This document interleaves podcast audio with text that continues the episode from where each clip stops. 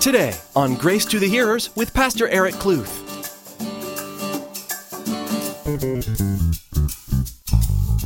By the grace of God, God gave Israel seven days, and God was able once again to deliver Israel from the hand of their enemy. But the word compromise in that first two verses really just stuck out to my heart. The Lord ministered to my heart because, especially in the days that we live in and how the world is churning more evil and it's getting darker and darker, we as believers in Christ are going to be faced with staying in the truth or not. There is no room for compromise. What happens when we compromise the truths of God? In his message, Pastor Eric shows how fear of the enemy can lead to compromise in our beliefs. If we choose to give in, we are buying into lies and deception planted by the enemy when we should be standing on the promises of the Bible. Well, let's join Pastor Eric for part one of his message in 1 Samuel 11. I titled the message tonight of 1 Samuel 11 Compromise the Silent Killer. Compromise the Silent Killer. And so before we get into the, the message, though, I want to read this story to you. I thought it was quite interesting, and I had to share it. Uh, it's quite, quite interesting. So I'm going to share it with you guys, okay? A New York family bought a ranch out west where they intended to raise cattle. Friends visited and asked if the ranch had a name. Well, said uh, the would be cattleman, I wanted to name it Bar J. My wife favored Susie Q. One son liked Flying W, and the other wanted the Lazy Y. So we're calling it the Bar J, Susie Q, Flying W, Lazy Y. And the friend said, But where is all your cattle at? And the one said, that owns the ranch, he said, None survived because of the branding. It was too long. They were all dead. The family couldn't compromise. There wasn't a compromise there, so the cattle died. Compromise. The definition of compromise means this a way of reaching an agreement in which each person of the group gives up something that was wanted in order to end an argument or dispute. Now, compromise, the title of the message, Compromise the Silent Killer, uh, it, compromise is not always bad, okay? Especially within a marriage. Those who are involved in being married know that compromise is a very good thing. But compromise can also lead to death. This evening, we're going to see how compromise can lead to that death. So, we're going to read our passage, verses uh, 1 through 15 of chapter 11 of 1 Samuel. And then we'll go back through it and kind of dissect it and see what God has for us. And so, Father, Lord, I just ask right now that you would just speak to our hearts. Holy Spirit, we come to you uh, needing you to teach us. Uh, I need you to teach me, oh God. And so, Lord, may we apply your word, what we learned tonight, into our daily lives, Lord. May we have hearts that have ears to listen. And so, God, may we hear your voice tonight. We thank you for this time. In Jesus' precious name, amen. Verse 1 of chapter 11 Then Nahash the Ammonite came up and encamped against Jabesh Gilead. And all the men of Jabesh said to Nahash, Make a covenant with us, and we will serve you. And Nahash the Ammonite answered, On this condition, I will make a covenant with you that I may put out all your right eyes and bring reproach on all Israel. Then the elders of Jabesh said to him, Hold off for seven days, that we may send messengers to all the territory of Israel. And then, if there is no one to save us, we will come out to you. Verse 4 So the messengers came to Gibeah of Saul and told the news in the hearing of the people. And all the people lifted up their voices and wept. Now there was Saul coming behind the herd from the field, and Saul said, What troubles the people that they weep? And they told him the words of the men of Jabesh. Then the Spirit of God came upon Saul when he heard this news, and his anger was greatly aroused. So he took a yoke of oxen and cut them in pieces and sent them throughout all the territory of Israel by the hands of messengers, saying, Whoever does not go out with Saul and Samuel to battle, so it shall be done to his oxen. And the fear of the Lord fell on the people, and they came out with one consent. Verse 8 When he numbered them in Bezek, the children of Israel were 300,000, and the men of Judah 30,000. And they said to the messengers who came, Thus you shall say to the men of Jabesh Gilead, Tomorrow, by the time the sun is hot, you shall have help. Then the messengers came and reported it to the men of Jabesh, and they were glad. Verse 10 Therefore the men of Jabesh said, Tomorrow we will come out to you, and you may do with us whatever seems good to you. So it was on the next day that Saul put the people in three companies, and they came into the midst of the camp in the morning watch and killed the Ammonites until the heat of the day. And it happened that those who survived were scattered, so that not two of them were left together. Verse 12. Then the people said to Samuel, Who is he who said, Shall Saul reign over us? Bring the men that we may put them to death. But Saul said, Not a man shall be put to death this day, for today the Lord has accomplished salvation in Israel. Verse 14 Then Samuel said to the people, Come, let us go to Gilgal and renew the kingdom there. Verse 15 So all the people went to Gilgal, and there they made Saul king before the Lord in Gilgal. There they made sacrifices of peace offerings before the Lord, and there Saul and all the men of Israel rejoiced greatly. So we, we see here uh, a scene where there is an attack coming upon Israel. And prior to this scene, we know that in the past weeks that Saul was getting ready uh, to be king. Samuel anointed him with the oil and then recognized it in front of the people of Israel. But in verse 27, there were still some in Israel that doubted his calling as king of the nation of Israel or the tribe of, of Israel. Because in verse 27 of chapter 10 said, But some rebels said, How can this man save us? How can this man save us? And so here we see Saul's action and the Lord coming upon Saul to save Israel from their first battle. And so we're introduced to a man named Nahash, and he is the king of the Ammonites. King of the Ammonites, you guys. And his name, guess what his name means? You probably don't know. Maybe you do. His name means snake or serpent. Interesting. Keep that tucked away in your head because the Ammonites, you guys, came against God's people. The Ammonites were the descendants of Lot. They were the descendants of Lot. They lived on the east side of the Dead Sea and the east side of the Jordan River. And so we see in our story, in our text, that the Ammonites came and they encamped around Jabesh Gilead. Jabesh Gilead was a Jewish city on the east side of the Jordan. And the Ammonites surrounded Jabesh and they were ready to attack them. They, they surrounded them and they were getting ready to go to battle against them. Now the elders of Jabesh called for a covenant. Another word for compromise. Let's work this out before we go to battle, please. And Nahash agreed on one condition. Did you guys catch that one condition? in verse 2, it says this On this condition, I will make a covenant with you that I may put out all your right eyes and bring reproach on all Israel. So Nahash agreed on the one condition we pluck out your eye, your right eye at that. And that, by doing that, we can bring disgrace upon all Israel. Do you agree to this? Do we have a deal?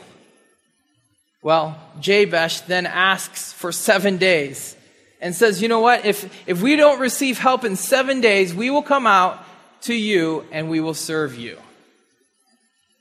Pretty crazy, huh?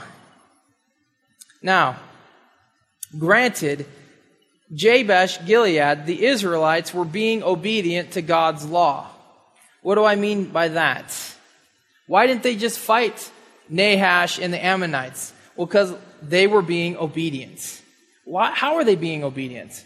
Well, Deuteronomy 2:19 says this, "And when you come near the people of Ammon, do not harass them or meddle with them, for I will not give you any of the land of the people of Ammon as possession, because I have given it to the descendants of Lot as a possession." So God told them, told the Israelites, do not fight against these people. I've given them land, and it's their land. Now, here's the catch. Was the Israelites going to war against the people of Ammon? No. The people, uh, the Ammonites were coming against who? The Israelites, trying to take over their land, their city. So they could have fought, but instead they were looking to choose a compromise with the people of Ammon. So now we see that this compromise and this negotiation is going on between the two sides. Kind of sounds like today, doesn't it? There's negotiation going on in the Middle East over land. And we see that Jabesh sends out messengers. They send the messengers out to the, the people of Gibeah, where Saul was at, and when the messengers came in, they told the news of uh, this Nahash guy coming in, and he wants to pluck out all of her right eyes, and everybody starts weeping so loudly that who heard it? Saul heard it. Saul heard it, but where was Saul at this time? He was in the field watching over the sheep. Okay? And so he comes back in and he goes, What is that cry? Why, why are the people crying? And then when the news was told to him, the Spirit of God came upon Saul. Now we noticed last week in our study that the, the Spirit of God came upon Saul and he became another man. And so here we see again the Spirit of the Lord coming upon Saul and Saul ran away to his house because he was afraid. No. He was angry. He was angry. In a sense, he had that righteous anger because the enemy was coming upon his people. In a sense, the, the, anger that I could imagine that Jesus had when he walked into the, the temple and saw the people selling and he flipped the tables, that passion for them to coming against his father. Well, the children of Israel are God's chosen people. And so that same anger came from the Spirit of God. That same anger, okay, was from God. You're messing with my people. And that fell upon Saul, and he was angry. And he says, You know what? He cuts up this yoke of some oxen and says, I'm sending it out all to the children of Israel. And if you don't join up with us, this is what's going to happen to your oxen. Some call it a scare tactic. Uh, I would probably be, I would agree with that. But he got the point across. We need help. We need help, and we're going to go battle with our brothers. Come out and help us. And so Saul then goes out and, and he gathers uh, 300,000 men from Israel, and from Judah there was 30,000. 330,000 men ready to go to battle. That's a lot of people to go to battle. They're ready to go and fight. And so then Saul tells the messengers to go back to Jabesh and tell them that they're coming. Saul tells them, tomorrow, at, by the time the sun is hot, you will have help. For us in Arizona, that must mean like, what, five in the morning during the summertime, you know? But over there, it's different. And he tells them that. And so then the messengers tell the people, and they were glad. And so then the people say to Nahash, hey, we're going to come out to you. We're tomorrow we're going to, you know, come out to you and you can do as you please. Well, in their mind, they know what's going to happen, right? That they're going to go to battle. And so then we see that the uh, Israelites come, they battle, God gave them the victory. And it says in verse 11 that it happened that those who survived were scattered. There was no two of them who were left together of the people of the Ammonites pretty amazing. And so then after that, you know, there's some people in the group of Israel saying, who says not to bring Saul in as king? Look what he just did, right? This guy's the man. Yeah, he just brought this great victory. We need to bring those guys and find them, and we're going to kill them today because they don't know what they're talking about. But Saul says, hey, we don't need anybody dying today because today the Lord has brought salvation to the house of Israel. Man, so far, I'm impressed with Saul. I'm impressed with this guy. You know, he's open to the Lord, but I bet many of you know what happens to Saul. And we'll see in the weeks to come what happens to his heart. From there, Samuel encourages the people to go to Gilgal, and they go to uh, commence Saul as king. They make sacrifices to the Lord, and Saul and the people rejoice. And it's a great dynamite story. But the interpretation that God really gave to me about the whole chapter is this compromise just about brought destruction upon the children of Israel. By the grace of God, God gave Israel seven days, and God was able once again to deliver Israel from the hand of their enemy. But the word compromise in that first two verses really just stuck out to my heart. The Lord ministered to my heart because, especially in the days that we live in and how the world is churning more evil and it's getting darker and darker, we as believers in Christ are going to be faced with staying in the truth or not. There is no room for compromise. And so today, picture the church. And when I say church, am I speaking of buildings? No, I'm speaking about the individuals who believe in Jesus Christ. Okay? Picture the church as Jabesh Gilead, and then picture Satan and his army as Nahash, the king of Ammonites. Because remember what Nahash's name means, you guys. What does it mean? Snake, serpent. Well, that's also can be translated to who? Satan, right? And Satan and his army, I truly believe this, and um, he is encamping around the church today.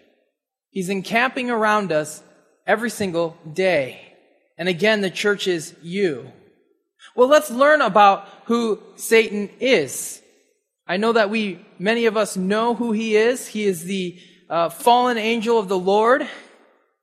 But the Bible says this about his character in 1 Peter 5 8. Be sober, be vigilant, because your adversary, the devil, walks about like a roaring lion, seeking whom he may devour. Okay, so we see that he's our adversary.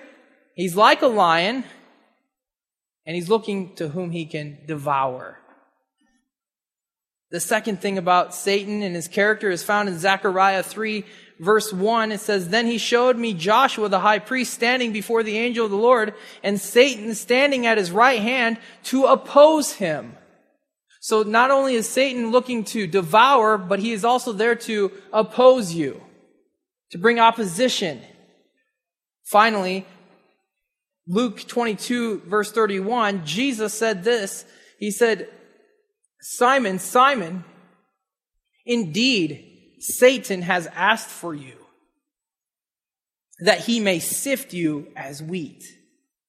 So Satan looks to devour you, Satan looks to oppose you, and Satan looks, looks to sift you. And so when Satan has encamped against you, you can easily become afraid. You can easily become afraid. The human instinct is to avoid war, to avoid war, avoid battle. And war, let me get this because some people thrive off of conflict. War is different than conflict. War is where life is lost. War is where life is lost. And so as the church, we can be afraid when Satan and the enemy encamps around us.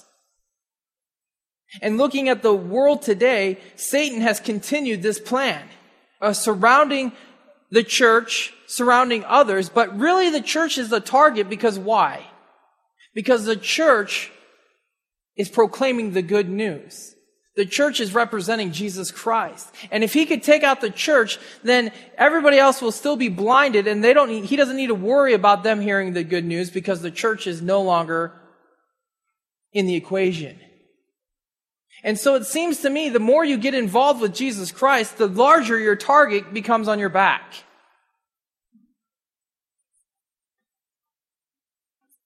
I'll say that's true. And so when the believers are circled, his intent is to bring fear into you so that then your hearts would be so fearful that you would want to work out a deal with him, to compromise, so that the attacks won't be so strong. But this is where we must stand, church. We must stand in the truth. And many in the church respond to the devil's encamping like Jabesh responded. Please don't kill us. Please don't attack us. We can't take this. We don't want to be attacked anymore. In fact, I've said it many times myself.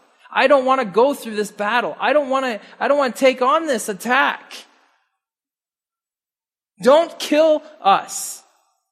Satan is just like Nahash. He is more than willing to come to the negotiation table. He is more than willing to negotiate with you.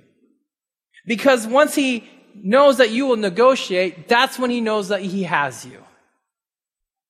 Because he knows if you will compromise, he will be able to come in to destroy you. If you compromise, he will be able to come in and disrupt what God is doing because you are now opening yourself up to the lies of the devil.